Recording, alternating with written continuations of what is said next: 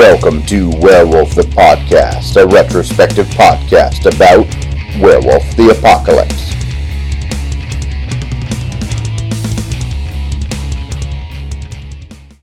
Imagine. Imagine Atlantic City. Imagine HLG Con. The boardwalk, the beach, the hotels, the casinos. Imagine an old hotel, renovated, restored, open to the public in a way it never was before. Now imagine a series of quirky, intense, and interesting event rooms. Imagine the coolest bar you've ever wanted to host a LARP in, and that's the Showboat. HLGCon is happening October 12th through the 14th of 2018 in the Showboat Hotel and Resort in Atlantic City. We'll have LARP, tabletop, board games, and more. We've struck a deal with several LARP studios to run a blockbuster LARP, Pandemonium, that'll be unlike any other event in 2018. Find us on the web at hlgcon.com. Come join us.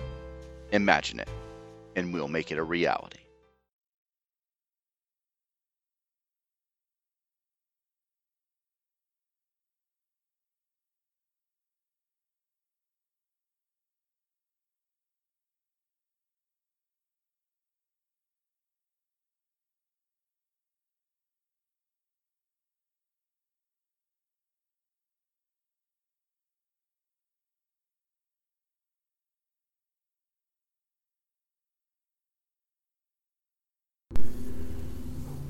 Welcome to another episode of Werewolf the Podcast. I am your host, Josh Heath, and the first thing I want to do is apologize for the review that we literally just barely published. I published it probably two or three seconds ago, and you're probably going to be listening to this a week or so later.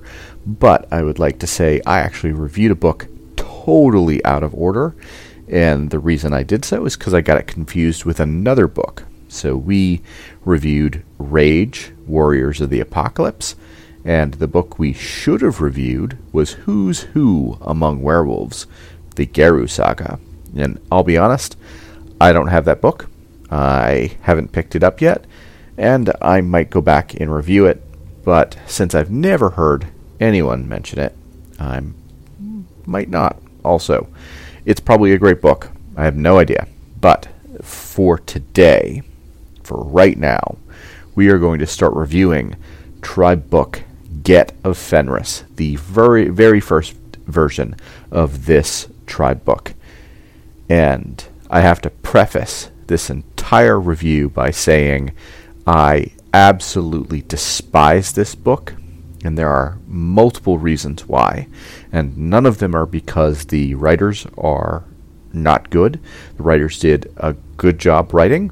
I appreciate that their art should be taken on the merits of the art, and I do think that is something to consider as I eviscerate this book that I think is utterly terrible.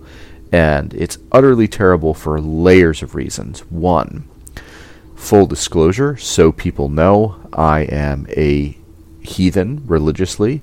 That means that I am a worshiper of the of the ancestors that I have and of the gods of Northern Europe. So that includes Germany, uh, that includes the English Isles or the British Isles, particularly the Anglo Saxon deities, and Scandinavia. My particular type of heathenry is mostly focused in Anglo Saxon, but includes elements of the hearth culture that um, that is represented in the group that I am a member of, which is fairly normal. You usually have what we call thew or culture, um, particular tribal ways of doing things that are different in every heathen group. And I'm giving you all of this background that probably large portions of folks are not going to care anything about. To say that I know quite a bit about German and Scandinavian religious traditions, and those things do play a strong role in the Get Fenris tribe. Specifically, Fenris, the Fenris wolf, is a reference to the Old Norse myths and the idea that uh, Tyr loses his hand to this wolf who is the son of Loki and is ultimately going to be the bane and destruction of the gods. So we have to recognize that a lot of the Get of Fenris concepts are tied up in that, but they are also, sadly, because this is the way they were written, tied up in concepts of white supremacy and specifically Nazism and fascism and concepts of Germanic superiority uh, that have its roots in complicated things, but particularly in the works that were bastardized of Nietzsche. I don't think uh, Nietzsche himself, and I know I mispronounce his name, so please, if uh, that's a concern of yours, you can eviscerate me later on that, um, but I cannot say it correctly. So Nietzsche, he has this concept of the Superman, the Ubermensch, and that got bastardized both by people in his lifetime and people later to reinforce the concepts that were at the center of the German Holocaust and the actions that the Nazis took and that the German people accepted, and the damage that was done to the various people in the Shoah, particularly, of course, the murder of six million Jewish people, the destruction, the genocide of Roma people and gay people and handicapped people within the Second World War. And perhaps there should be a content warning at the beginning of this episode, but that's heavy stuff. And sadly, it's heavy stuff that is written to be important to the Get Fenris mindset. And I reject all of that so wholeheartedly. I reject Nazis wholeheartedly, and I reject them within our game. And I'm going to tell you this right now. If you are a Nazi and you are a World of Darkness fan, I don't want you to be a Werewolf the Podcast listener. I don't. I don't want you here. You can go fuck right off. And I apologize if that offends anyone that is not a Nazi but is offended by my usage of the words that I've used here. But I've got to tell you, I don't care. They don't belong in my community because they want to kill people. And that is not an ideology I am comfortable accepting existing next to me. I am not acceptable with it being t- twisted and pushed even slightly into our space, either for me religiously or for me in gaming. I don't want anything to do with people that have that as their ideology and think it's acceptable. So, with that in mind, we are going to review Tribe Book Get of Fenris. The opening comic of Tribe Book Get of Fenris is a fight not between the Get of Fenris and non Gaian werewolves, but between what it appears to be probably World War II, two different groups of Get of Fenris. You have Get of Fenris that are on the Nazi side, and you have American Get a Fenris that are American citizens that are fighting against the um, the Nazi regime. And clearly, the way this is written is that the divide within the Get of Fenris is against, is largely going to be against the support of Nazism. That's how this comic is written. That's what I think you should take away from it. But then later parts of the book make me go, maybe that's not what they were trying to say. Maybe they were trying to say that there are el- problematic elements of fascism on both sides of this tribe, regardless of where the particular members of the tribe are from. Maybe I'm giving it too much credit in that. Maybe it's not as deep as that. But I give James Moore, who's the main writer of this, a lot of credit and I do feel that he would be the type of person that would want to f- find nuance to say that there are problematic parts of the Get of Fenris tribe on both sides. But I also feel like why did we have to lean so hard into those element, problematic elements just because they were connected with Germany and Scandinavia? That seems that seems like too it seems ridiculous. I get it. You know, the idea of werewolves fighting for position and things like that. It seems to dovetail well with the violence of fascist tendencies.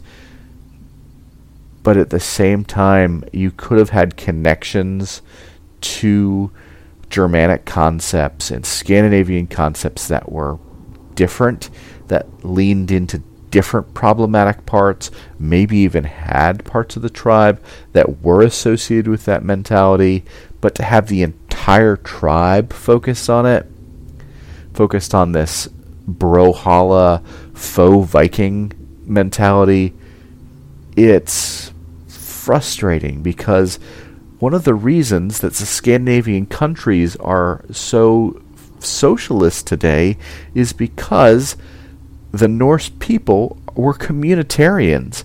Even during the Viking Age, the community, the people that you were from, were more important than anything else.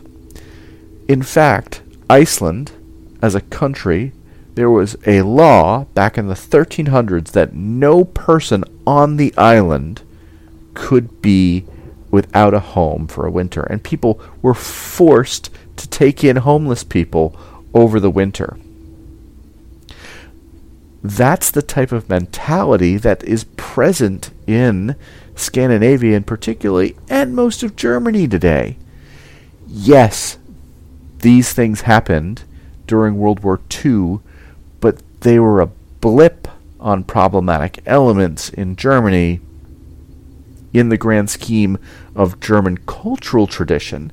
And I say that not in any way to diminish those things that happened during World War II, but to say that if there's a tribe of werewolves, why would they be focused on that short period of history? They wouldn't be. They would be focused much more on deeper traditions and deeper cultural ties. And that gets into gets into some of the what I said about the Fianna and Tribe Book Fianna, where they were focused so much on the troubles, and I'm like, why? Like, why would that be a driving thing for the Fianna to get into? So we're however long into this recording, and I haven't even really mentioned much about uh, this book. So we're going to get into that now. By the numbers, this book came out in 1994, and it was written by James Moore. It there was some research done by Keith Winkler, which I appreciate. I'm not sure exactly what research you did, Keith, but um, I'm glad that you did it. It probably helped with some elements of the book. It was developed by Bill Bridges. It was edited by Laura Perkinson. The art direction was by Richard Thomas, and uh, the comic book art was done by Ron Spencer. And interior art was done by Scar Studios, who are Steve Carter and Antoinette Rydyr, and Ron Spencer. The back cover art of this book was by Joshua Gabriel Timbrook.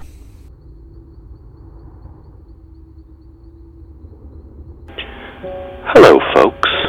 Have you ever wished you could have an easy way to find gameplay videos and podcasts, or just media in general that deals with your favorite White Wolf role playing games? Or have you ever wished you could find a forum to share gameplay that you have recorded, one which wouldn't be drowned out by random posts and discussion, so that your media could get the attention you want?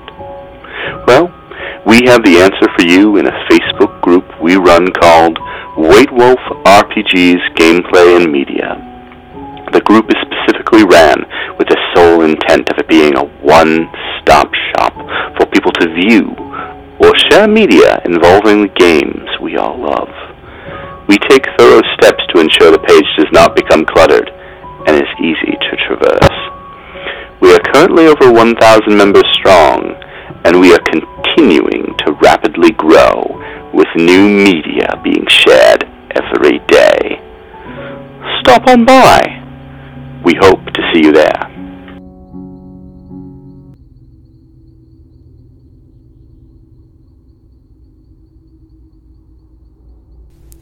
So this book is about 70 pages. It's like all of the tribe books of this um, era. It's not huge on its own, but it is uh, compiled in the Litany of the Tribes book, and this is in volume two. And you've got the introduction, you've got um, three different chapters, and three different appendices. Appendices. So the first one is Storm and Doom, or Sturm und Dom in Deutsch, in German. So you get the history of the tribe as written by the the Fenrir. And it pulls in, as I mentioned, it pulls in elements of Norse myth, pulls in elements of uh, German myths and history, and it does so deeply and weakly, and it's kind of all over the place. It does mention the Iron Age. It goes back fairly deeply into the Roman invasions into um, the areas, uh, you know, of Germania and um, Britain and things like that. It talks about Grendel and it references that as a story of the mythic age and coming from the Get of Fenris. And on the surface, I don't have a problem with these things. And of course, you have the Viking era, which is a large segment of this. And again, I don't have a direct problem with that. I think it makes some sense that there is a bit of tie into the Viking era and the Viking mythos because the tribe is the Fenrir, the Get of Fenris. They have a connection with a being who is pretty central in lots of ways to Norse mythology. So that makes sense. And then it talks about uh, the way it's written is the rifts. And this is right after the binding of Fenrir, which happened right at the end of the Viking era uh, it, within this story.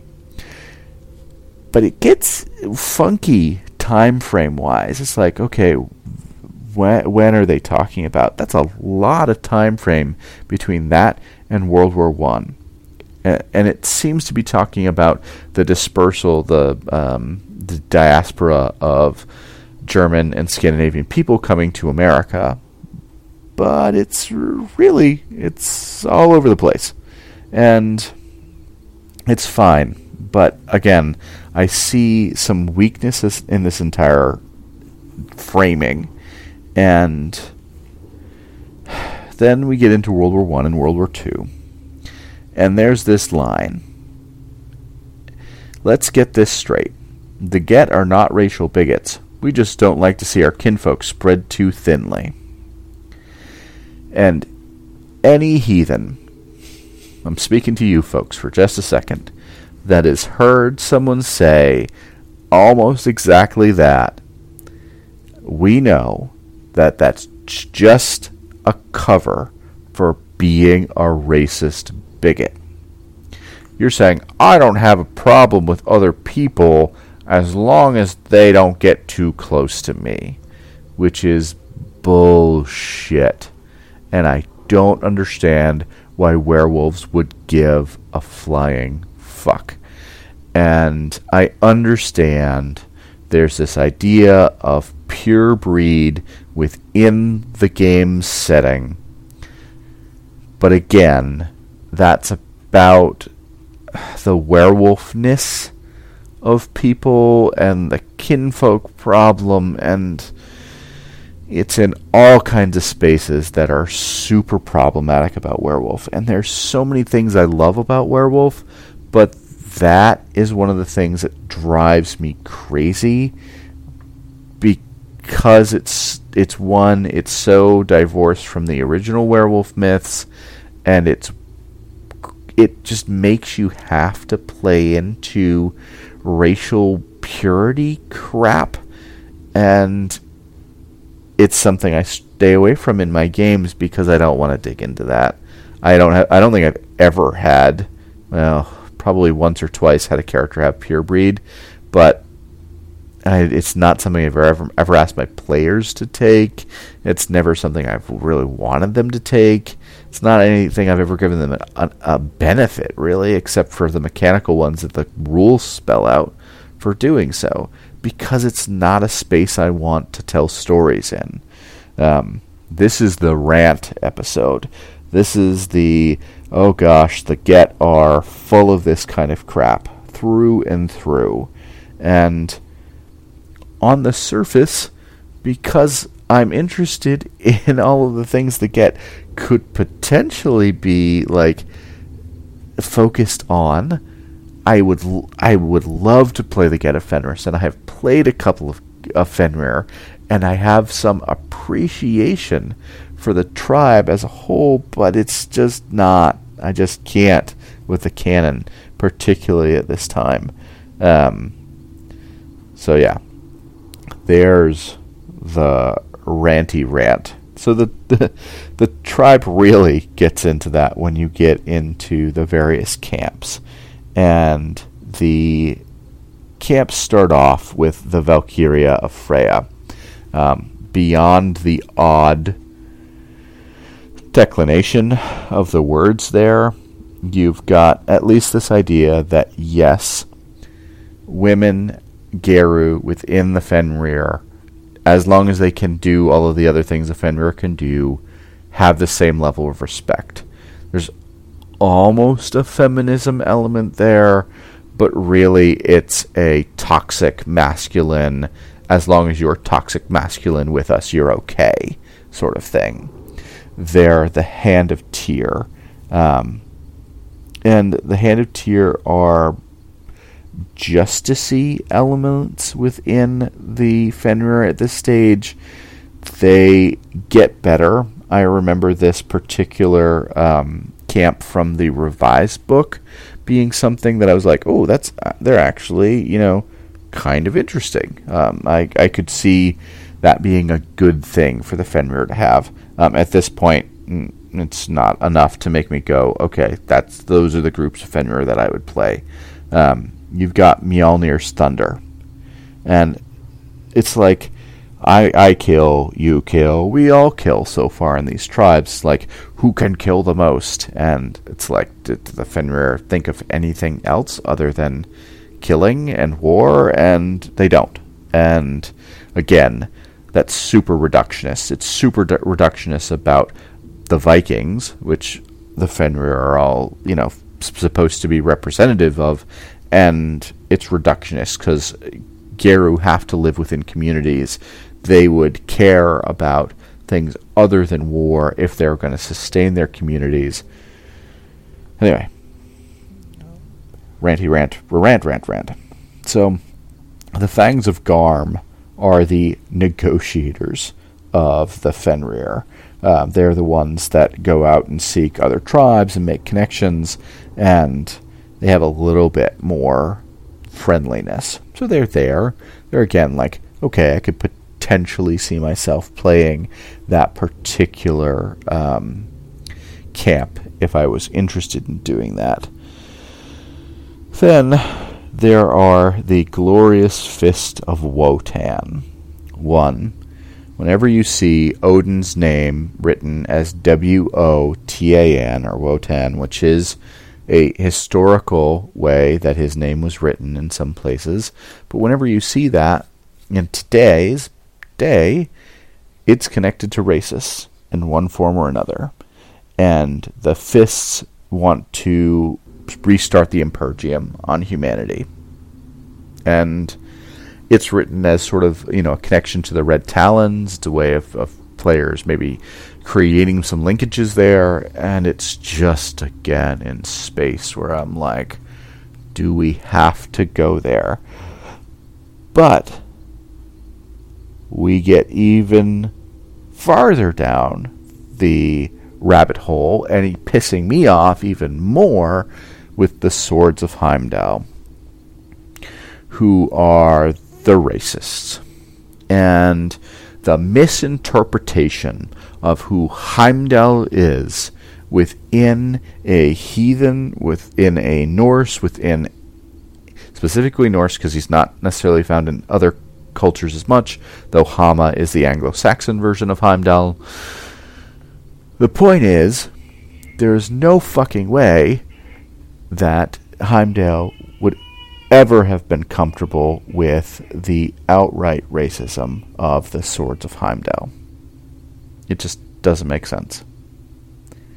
And it's ridiculous that they exist as a camp.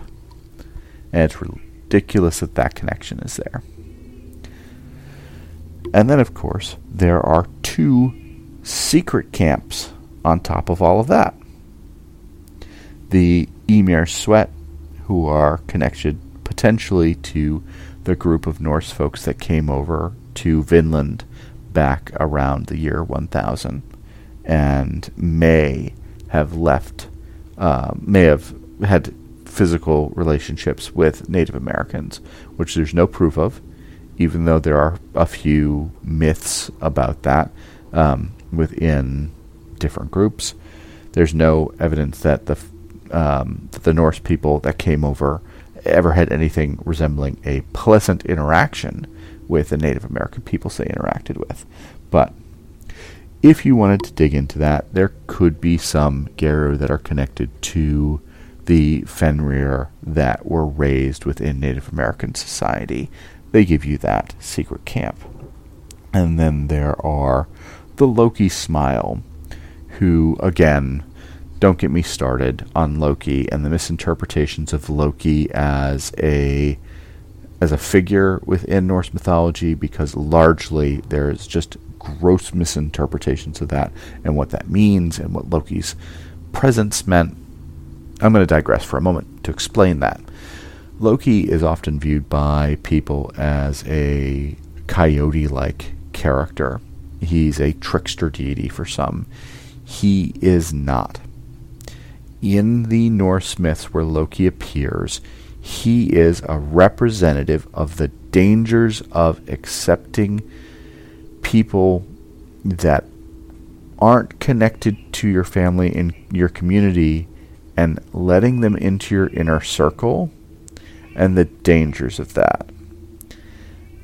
And it's not saying anything about, oh, other groups of people are bad, but, oh, it can be dangerous to allow people in your community that you don't know and that you can't trust and you haven't build built a trusted relationship with.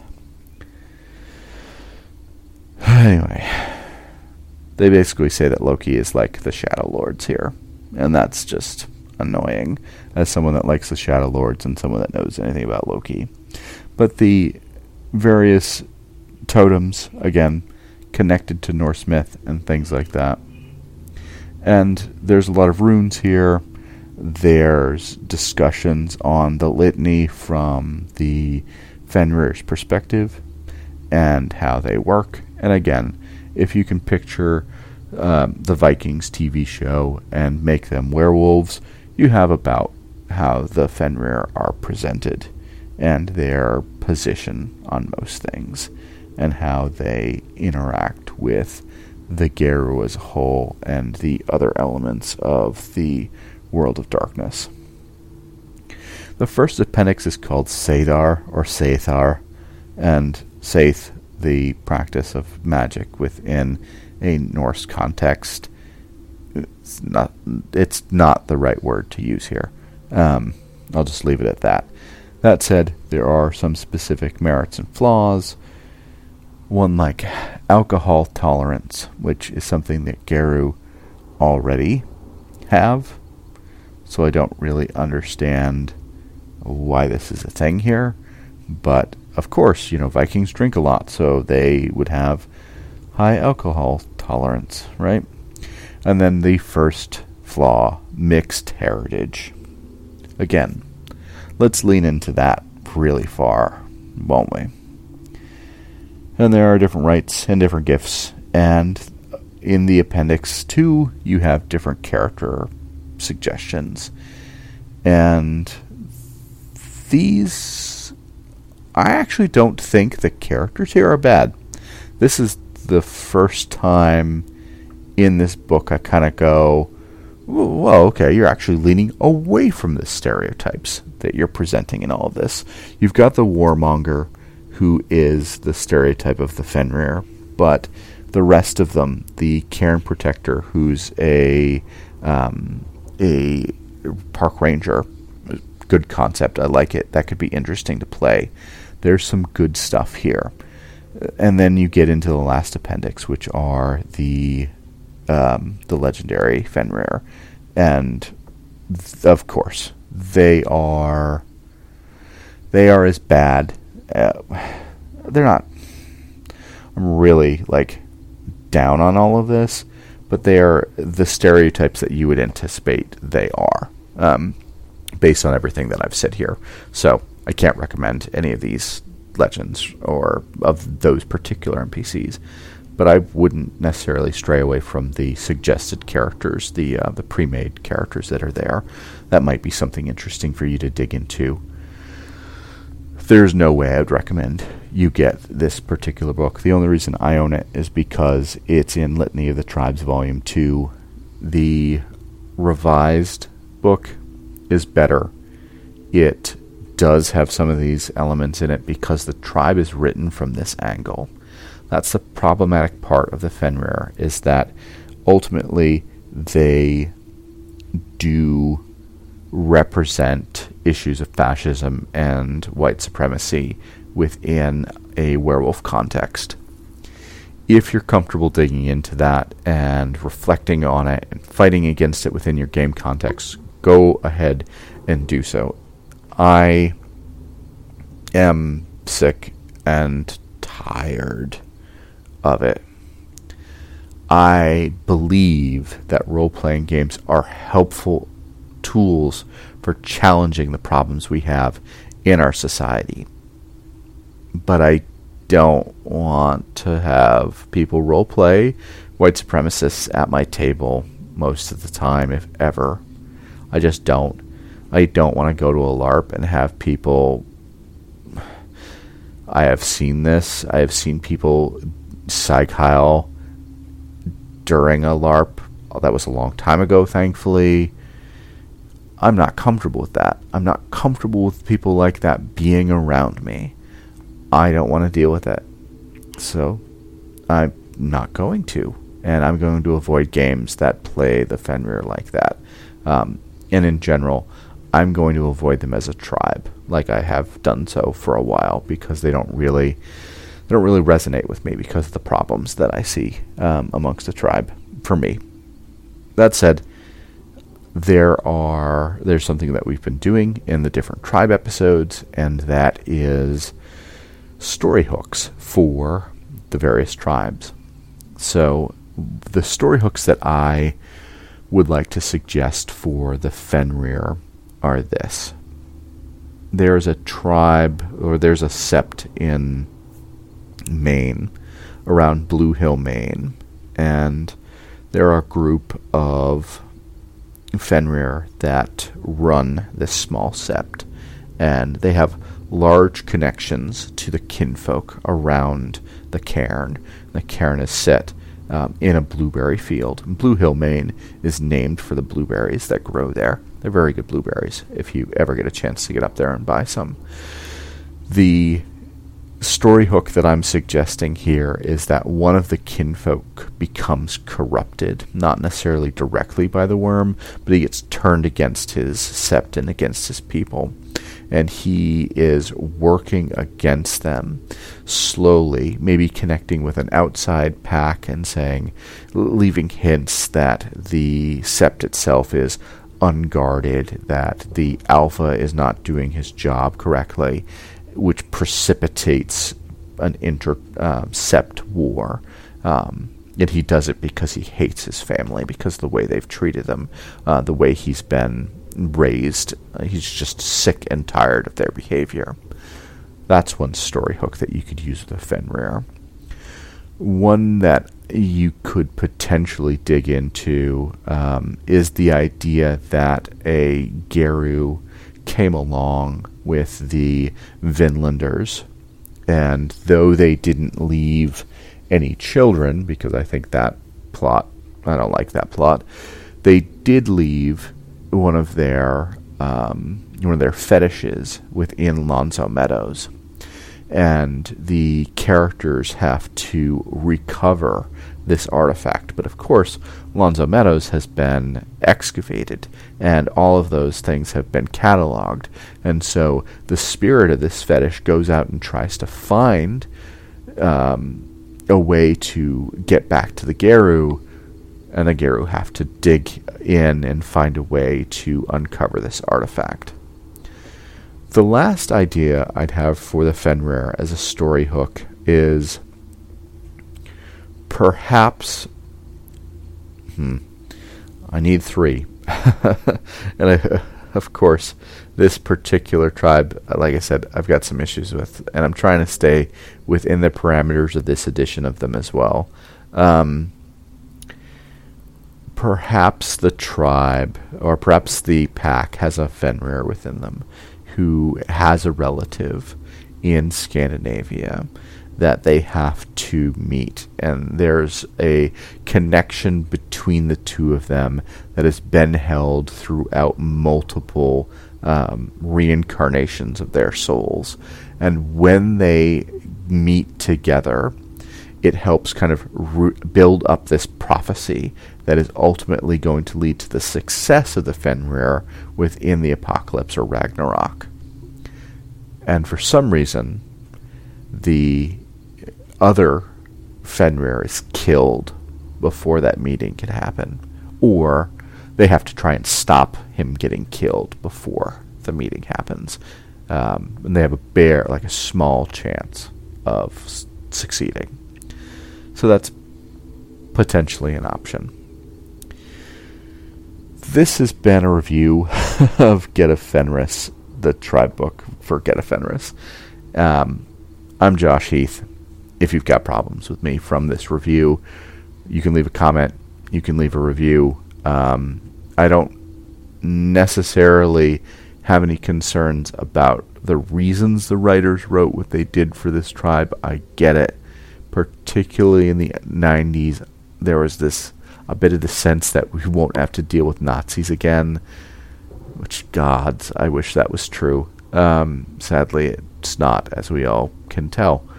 But if you have any questions, comments, or concern, you can leave them in all the different social media places you would do so.